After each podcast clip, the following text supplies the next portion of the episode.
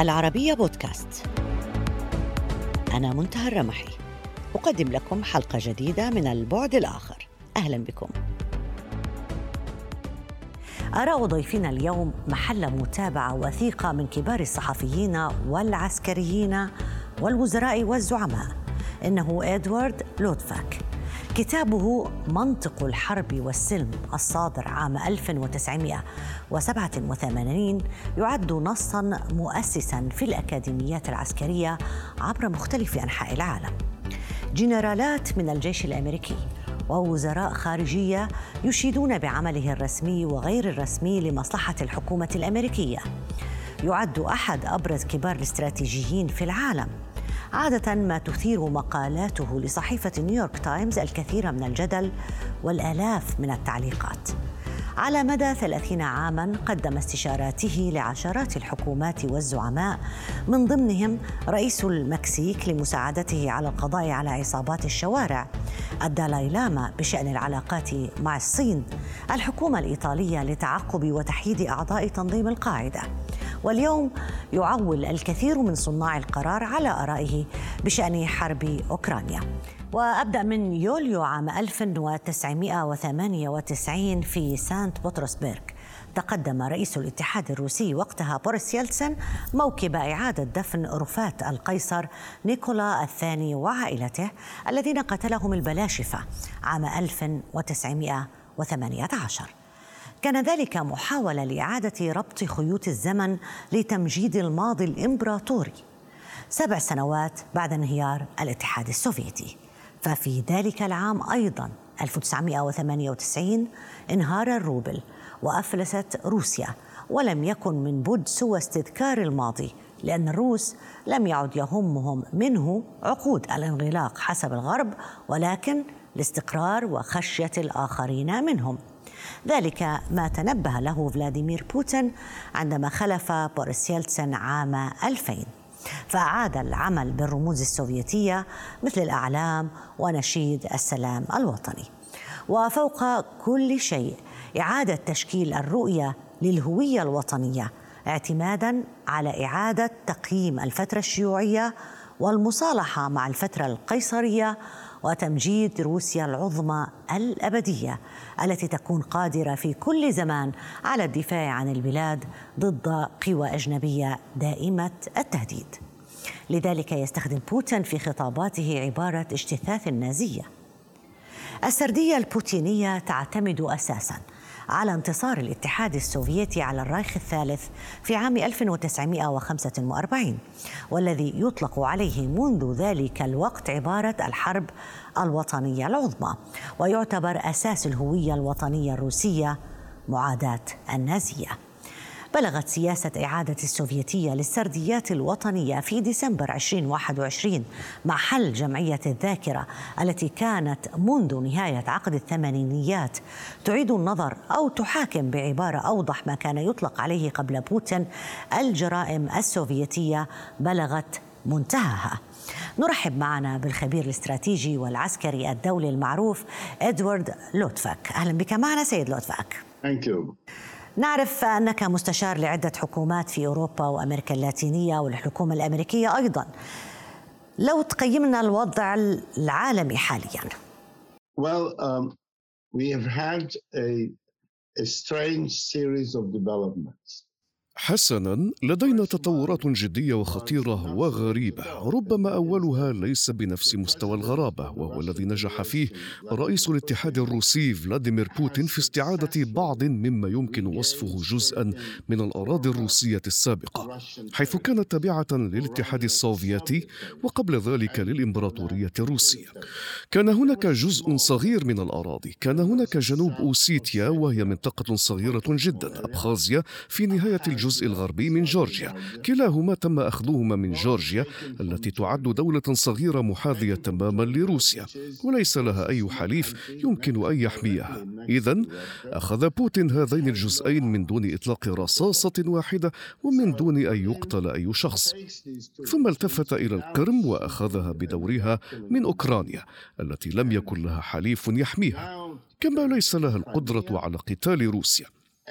إنه مثل شخص يذهب إلى ملاهي مونتي كارلو ويضع على طاولة الرولات بعضا من النقود يراهن عليها فيفوز فيضع بعضا آخر ويفوز أيضا. والآن نرى نفس هذا الشخص الحذر الذي دأب على المراهنة بقليل من النقود هنا وهناك يقرر اجتياح أوكرانيا. أوكرانيا هي أكبر دولة أوروبية من حيث الحجم والمساحة. هي أكبر دولة أوروبية لها 42 مليون ساكن تراجعوا على الأرجح إلى 38 مليونا بسبب أزمة اللاجئين. لكن المؤكد أن الأمر لا يتعلق لا بأوسيتيا الجنوبية ولا بأبخازيا ولا أيضا بجزيرة القرم. إنها الدولة الأكبر في أوروبا ولها طابع أوروبي ولنتذكر بوضوح أنه كلما تمت مهاجمة أوروبا فإن النتيجة تكون حربا عالمية مثل الحرب العالمية الأولى ثم الثانية. وما يحدث الآن ليس مماثلا لما حدث في أفغانستان ضد قبائل وأعراق وطوائف مختلفة. ليس الأمر كذلك. إنه مختلف تماما. فأنت تقاتل داخل أوروبا. وينبغي عليك أن تكون مستعدا لقتال شرس يستمر لمدة أعوام. أما العامل الذي شجع بوتين على ذلك واتخاذ هذه الخطوة أن يرمي كل نقوده على طاولة الرولات وخسارة كل شيء فيعود لعملية طويلة اسمها التحليل الاستخباراتي. لروسيا نظامان من الاستخبارات واحد مخصص للاستخبارات الخارجية والثاني للاستخبارات الداخلية ويطلق عليه جهاز الاستخبارات الفيدرالي. وبسبب أكاذيب ودعاية وفبركة تروج أن أوكرانيا هي جزء من روسيا تم تكليف جهاز الاستخبارات الداخلية بالملف الأوكراني. وكان تقييم هذا الجهاز أن أوكرانيا قطعة كعك سهلة يتحكم بها ممثل كوميدي مهرج. تابع أيضا في هذا الموضوع لكن بعض النقاط التي ذكرتها حضرتك بحاجة إلى المزيد من التوضيح. آه، قلت بأن أوكرانيا ذات صفة أوروبية بناء على ماذا؟ ثم قلت بأن آه، الكذب الذي يقول بأن أوكرانيا جزء من آه، الاتحاد السوفيتي، ألم تكن أوكرانيا جزء من الاتحاد السوفيتي ثم استقلت وانفصلت عنه؟ يعني كيف لنا أن أن أن, أن, أن نحلل ما تقوله بشكل بشكل منطقي؟ جيد. الأمر هو أن الخطأ الذي ارتكبه رئيس الاتحاد الروسي فلاديمير بوتين تصديقه وقبوله بخلاصة تقييم جهاز الاستخبارات الفيدرالي للملف الأوكراني والتي جاء فيها أن غزو أوكرانيا لا يستغرق أكثر من يومين ينتهيان بفرار الرئيس زيلينسكي وما يتبعه من فوضى بعد انهيار الحكومة ورفض القوات العسكرية القتال وأن كل ما سيتعين على روسيا القيام به هو التوجه مباشرة إلى قاعدة أنتونوف الجوية خارج كييف والاستيلاء عليها ومنها يتم المضي صوب كييف للسيطرة على العاصمة. وينبغي أن يتم تسيير موكب ضخم من آلاف الدبابات والمركبات المدرعة تكون بمثابة الاستعراض. يتم نقله على شاشات العالم وهو ما ظهر في الموكب الذي تم تدمير أجزاء منه كما شاهدتم في الأسابيع الأولى من الحرب. كان الهدف أن يتم تصوير الموكب العملاق وهو في طريقه إلى كييف بحيث يظهر للعالم أن لروسيا آلافا مؤلفة من الدبابات والقطع العسكرية. ومن هناك تنطلق عملية احتلال كل أوكرانيا. كان هذا أساس القرار الذي جرى اتخاذه بناء على معلومات استخباراتية مغلوطة. فقد نسي معدوه أن أوكرانيا هي أكبر بلد أوروبي وأنها ستقاتل. آه، الدول الغربية كان لديها أخطاء في الاستخبارات أيضا بحيث حتى الولايات المتحدة الأمريكية آه، آه، تم إجلاء دبلوماسيين وصار الحديث عن إجلاء لزيلينسكي نفسه حديث متداول في الأوساط الغربية. كمان هل يمكن اعتبار أنه الاستخبارات الغربية أخطأت هنا؟ Correct. It was the same mistake. هذا صحيح تماما كان الخطأ نفسه نفس الخطأ الذي ارتكبته الاستخبارات الأمريكية كلا الجهازين أي جهازي الاستخبارات الأمريكي والروسي ارتكبا نفس الخطأ واعتقدا أن العمليات العسكرية ستكون نفسها التي حدثت في أفغانستان أو في الشرق الأوسط أو في سوريا لقد غاب عن أذهانهم أنك عندما تقاتل في أوروبا فأنت ترتكب نفس العمل الذي أدى إلى الحرب العالمية الثانية. غاب عنهم أن أي حرب في أوروبا ستكون مختلفة لأنه عندما تتم مهاجمة الأوروبيين فإنهم لن ينتظروا الأوامر والإرشادات بل سيلجؤون مباشرة إلى سلاحهم ويبدأون القتال. وهذا ما حدث في أوكرانيا. وكالة الاستخبارات المركزية الأمريكية وجهاز الاستخبارات الفيدرالي الروسي ارتكبا نفس الخطأ. فبسبب أنه لم تقم حرب داخل أوروبا منذ زمن طويل أدى ذلك بالناس إلى النسيان وعدم التنبه إلى الفرق الكبير عندما تقاتل الأوروبيين عندما تقاتل الأوروبيين فذلك يعني أنك ستقاتل لمدة طويلة تستمر لأعوام وستكون حصيلة القتلى كبيرة لماذا نسوا ذلك؟ لأن وكالة الاستخبارات المركزية الأمريكية كانت تركز خبرتها على أفغانستان والشرق الأوسط وجهاز الاستخبارات الفيدرالي الروسي كان يركز خبرته على سوريا ولم تكن لكليهما أي خبرة بمثل هذه الحروب الأوروبية. لقد كان خطأ استخباراتيا لكن نفس الخطأ ارتكبته أيضا الاستخبارات الألمانية التي رجحت أن تنتهي روسيا من غزو أوكرانيا في يومين. ولذلك لم تهدد الحكومة الألمانية بأن بدء الحرب يعني وقف مشاريع الغاز. لقد قالوا لو بدأتم الحرب سنرسل أسلحة لأوكرانيا ولم يقولوا لماذا يتعين علينا أن نستمر في شراكتنا وأعمالنا مع روسيا إذا كانت ستنتصر في حربها في غضون 24 أو 48 ساعة.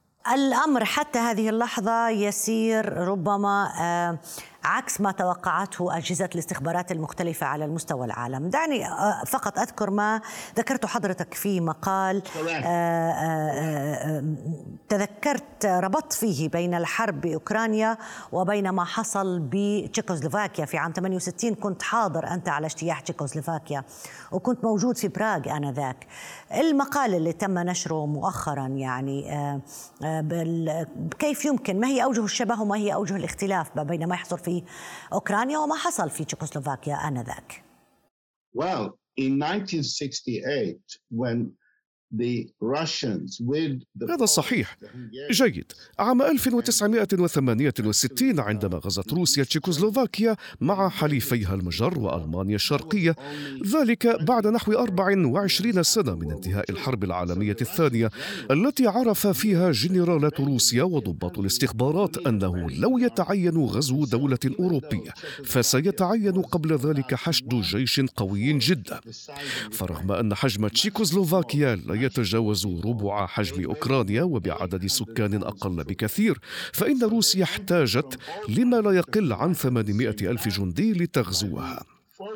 لقد قاموا بغزوها وقتها من جميع مداخلها وفي نفس الوقت وبحلول الساعة الثامنة والأربعين من بدء العملية كان ما لا يقل عن 800 ألف جندي اتخذوا أماكنهم داخل تشيكوسلوفاكيا. ورغم ذلك عندما تعلق الأمر بأوكرانيا التي هي أربع مرات أكبر بل أكبر بكثير من ذلك استخدموا 110 ألف جندي. 110 ألف جندي دخلوا أوكرانيا البلد الأكبر في أوروبا حتى وإن كان جيشها صغيرا وبالتالي فقد فشلوا في ذلك وهو أمر طبيعي. إنه أمر تم اختباره قبل عقود طويلة مضت على الحرب العالمية الثانية في أوروبا عام 1945 من قبل الجنرالات العسكريين وضباط الاستخبارات. لدي مآخذ كثيرة على عمل الاستخبارات فيما يتعلق بأوكرانيا ولذلك كان الأمر واضحا بالنسبة إلي منذ اليوم الأول للحرب عندما كتبت على تويتر إن روسيا ستخسر الحرب. وما يحدث منذ تغريدة تلك هو أن القوات الروسية مستمرة في تسجيل الخسائر وما يقومون به ليس تحديد وتطويق خسارتهم والتقليل منها بانسحابهم والمغادرة بل على العكس من ذلك يضخون مزيدا من السلاح والقوات. وهذه هي المرة الأولى التي نرى فيها فيالق من جنود ينقلون غصبا عنهم إلى الجيش الروسي. هناك أشخاص يجري إجبارهم على الالتحاق بالجيش الروسي للمرة الأولى.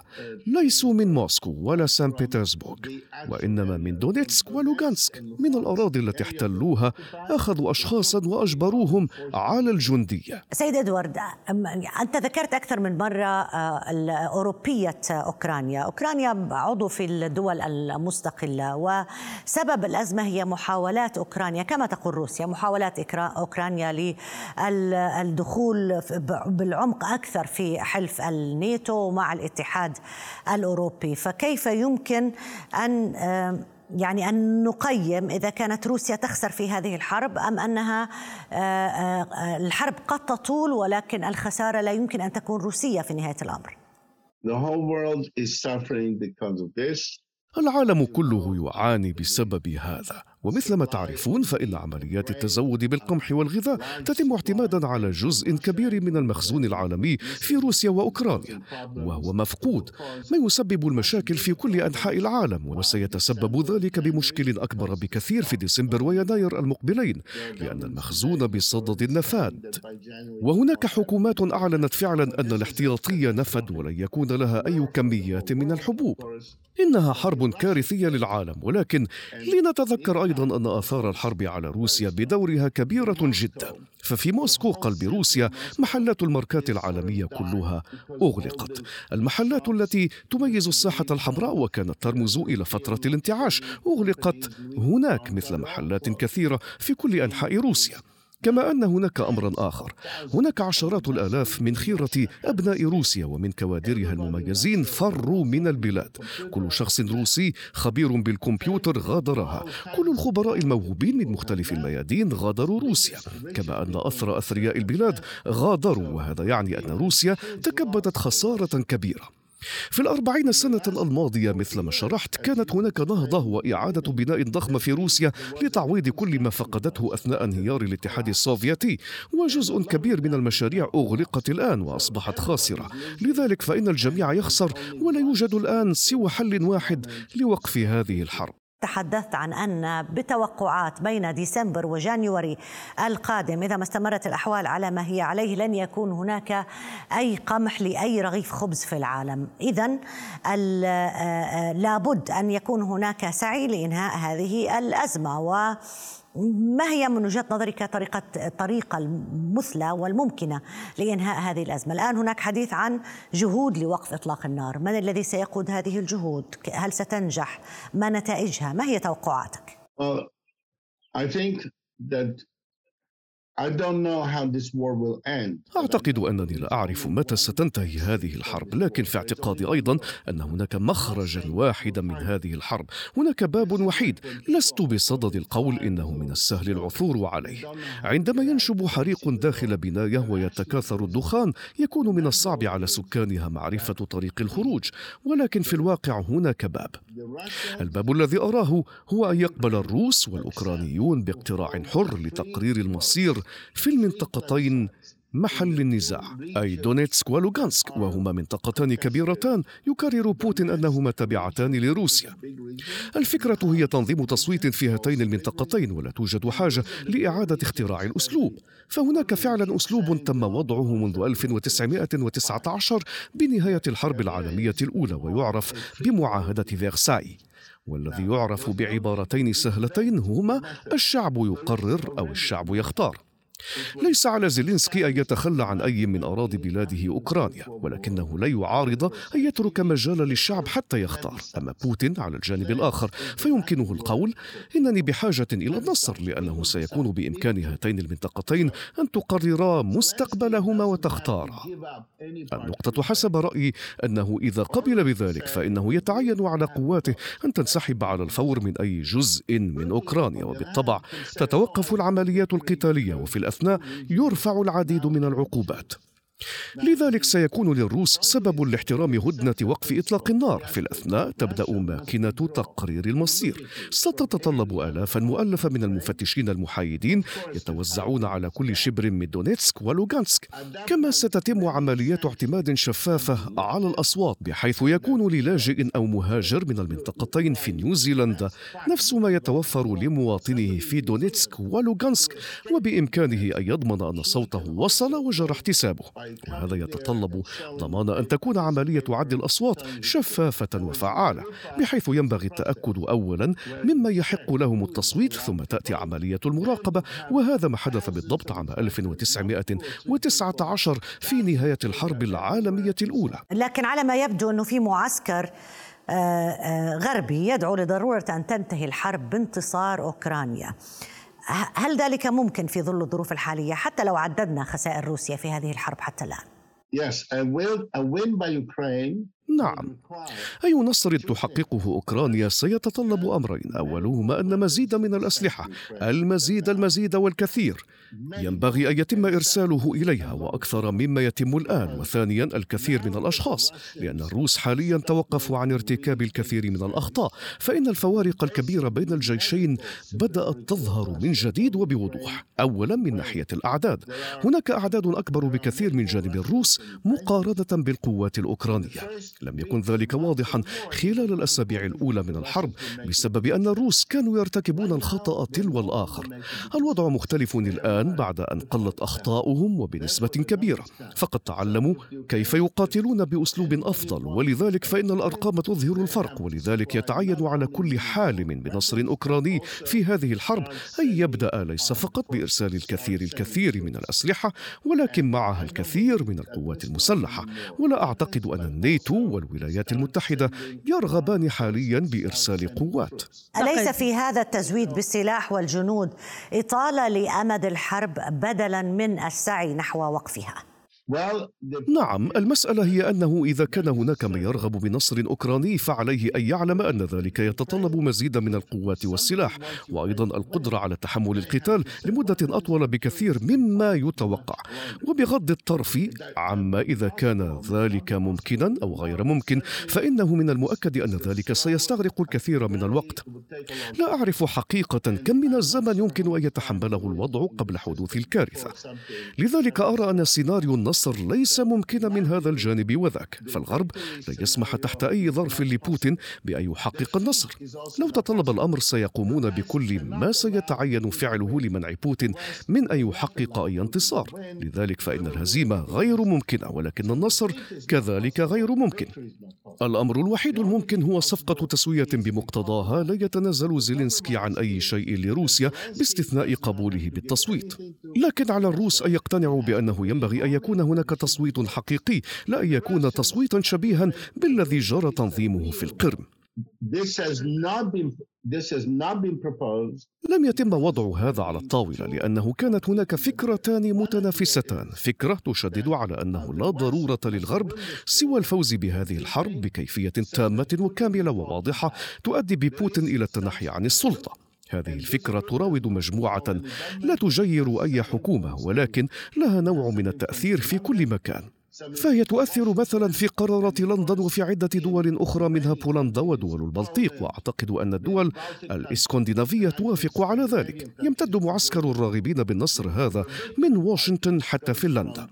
لكن على معسكر النصر هذا أن يجيب اليوم على سؤال بسيط. هل أنتم مستعدون لإرسال قوات إلى أوكرانيا؟ والجواب هو لا. لذلك لا أعتقد أنه واقعي وأن الرئيس بوتين ما زال يؤمن بأنه بإمكانه تحقيق النصر. الآخر ومهما يكن من أمر فإنه لم يعد بوتين الذي نعرفه لأن ذلك غير عقلاني. ألا يكون مؤمنا بأنه قد يفوز فالغرب مهما كانت الظروف لا يمكنه من ذلك حتى لو دفعهم الوضع إلى إرسال قوات فسيفعل. لكنني أعود وأقول إن الرئيس بوتين مقتنع بأنه لن يكون قادرا على الفوز بالحرب كما أننا استمعنا إلى الرئيس بايدن يعلن أنه لن يكون هناك مزيد من تأزيم الوضع. ولذلك فإن المقترح الأوروبي لا يتعلق باستفتاء وإنما بمحاكاة الأسلوب الأوروبي في إيجاد مناطق حكم ذاتي مثل ما هو معمول بها شمال إيطاليا وهي أثرى منطقة في البلاد. حيث هناك منطقة تيغول الجنوبية الناطقة بالألمانية وتتمتع بحكم ذاتي. هذا هو الحل الذي يرغب به الأوروبيون وأخشى أنه معقد كثيرا بحيث أنه غير عملي. طيب هذه الحرب ليست أوروبية فقط ولا تقتصر على روسيا أوكرانيا فقط. تداعياتها وهي مستمرة حتى الآن على كل العالم ما هي أخطر هذه التداعيات التي تراها ثم على الجانب الآخر هذا الوضع بيأثر على ملفات أخرى عالميا كيف ما هو تأثير هذا الوضع على ملف تايوان والصين وعلى ملف الطاقة العالمية وعلى إيران إذا فينا نختصر الجواب Yes. Um, in regard to China, I, I don't think so. نعم فيما يتعلق بالصين لا أعتقد ذلك. في اليوم الثاني من الحرب اكتشف الصينيون أنهم لو بادروا بتنفيذ أي اعتداء أو عملية ضد تايوان أو لو أنهم أغرقوا سفينة أمريكية ولا اتحدث هنا عن حامله طائرات وإنما عن قطعة صغيرة جدا من البحرية الأمريكية لأنهم تحدثوا عن هذا. لو قاموا بذلك فإنه في غضون 48 ساعة لا يصل أي شيء إلى الصين. لن تصلهم ولو سفينة واحدة من أمريكا أمريكا أو كندا أو أي مكان آخر. فالصين تعتمد اعتمادا كليا على الواردات من العالم الخارجي لتأمين غذائها وتماما مثل ما يحتاج العالم إلى الصين. تبقى الصين بحاجة لأموال العالم ولكن قبل ذلك تحتاجه أي محاجة للغذاء. إذا لم تحصل الصين على ما تحمله الناقلات من حبوب الصويا وحبوب الزيوت والذرة وزيت الذرة وإذا لم يحصلوا على الدواجن واللحوم والبيض والحليب فإنه لن يكون لديهم ما يكفي من الغذاء في غضون مئة يوم. الصين تعتمد على العالم في غذائها وبمجرد اتصالات هاتفية سيتوقف العالم الخارجي عن توفير إمدادات الزراعة للصين. لذلك فإنه على العكس مما يعتقده كثيرون. هذه الحرب خفضت من حجم خطورة التهديد الصيني لتايوان ولم تعززه. أعود مرة أخرى لكتابك المعروف منطق الحرب والسلم عندما ننظر إلى خريطة العالم وما يحدث من آه، اختلافات وصراعات آه، فيها هل ما زلنا ما زال يمكننا أن نتحدث عن أي منطق في الحرب أو السلم؟ Well, I'm afraid yes, it is possible, but أخشى أن ذلك صحيح. نعم هذا ممكن ولكن المنطق يعتمد على المعلومات. المنطق الذي أشرت إليه في كتابي الذي تحدثت عنه مشكورة هو ما أسميه منطق المفارقات. مثلا الناتو كان ضعيفا حتى أن الرئيس ماكرون صرح بأن الناتو توفي وبسبب أن الناتو كان ضعيفا فإن روسيا اجتاحت أوكرانيا. لكن بسبب أن روسيا اجتاحت أوكرانيا أصبح الناتو نفسه قويا. فما كان ينقص الناتو هو الشعور بالتهديد الماثل وبالخطر والخوف. لذلك فإن منطق الاستراتيجيات يعود دائما بأثر رجعي لاستخلاص العبر والدروس وإعادة الأحداث. وما أستخلصه من الحرب في أوكرانيا هو أن أوروبا على عكس الناتو لم تظهر حقيقة معايير أخلاقية مناسبة للحظة الراهنة. فكندا واليابان أظهرتا تضامنا أكثر مع أوكرانيا مقارنة بالاتحاد الأوروبي. فرنسا وألمانيا كانت مساعدتهما مخجلة. أما إسبانيا فلم تقدم شيئا بالمرة وفي الحقيقة مؤسسات الاتحاد الأوروبي لم تقدم سوى أقل من 0.02% من ناتجها الإجمالي وهي لا تقارن بما قدمته الولايات المتحدة. التصريحات الأوروبية أكثر من المساعدات الفعلية تماما مثل ما يحدث في روسيا. حيث لا نسمع من الشخصيات المؤثرة مثل رئيس الوزراء وعمدة موسكو سوى صمت القبور. ولكننا نسمع الكثير من التصريحات المثيرة لل الجدل من رئيس الوزراء السابق ميدفيديف رغم أن تحديد خليفة بوتين سيكون للصامتين لا للذي يملأ مواقع التواصل والإعلام صخبا وضجيجا سيد إدوارد لوتفاك الخبير الاستراتيجي والعسكري المعروف ضيفنا اليوم في البعد الآخر شكرا جزيلا لك على المشاركة معنا ألف شكر Thank you. Thank you. إلى هنا انتهت حلقة اليوم من البعد الآخر. يمكنكم دائما متابعتنا على مواقع التواصل الاجتماعي تويتر فيسبوك ويوتيوب. إلى اللقاء.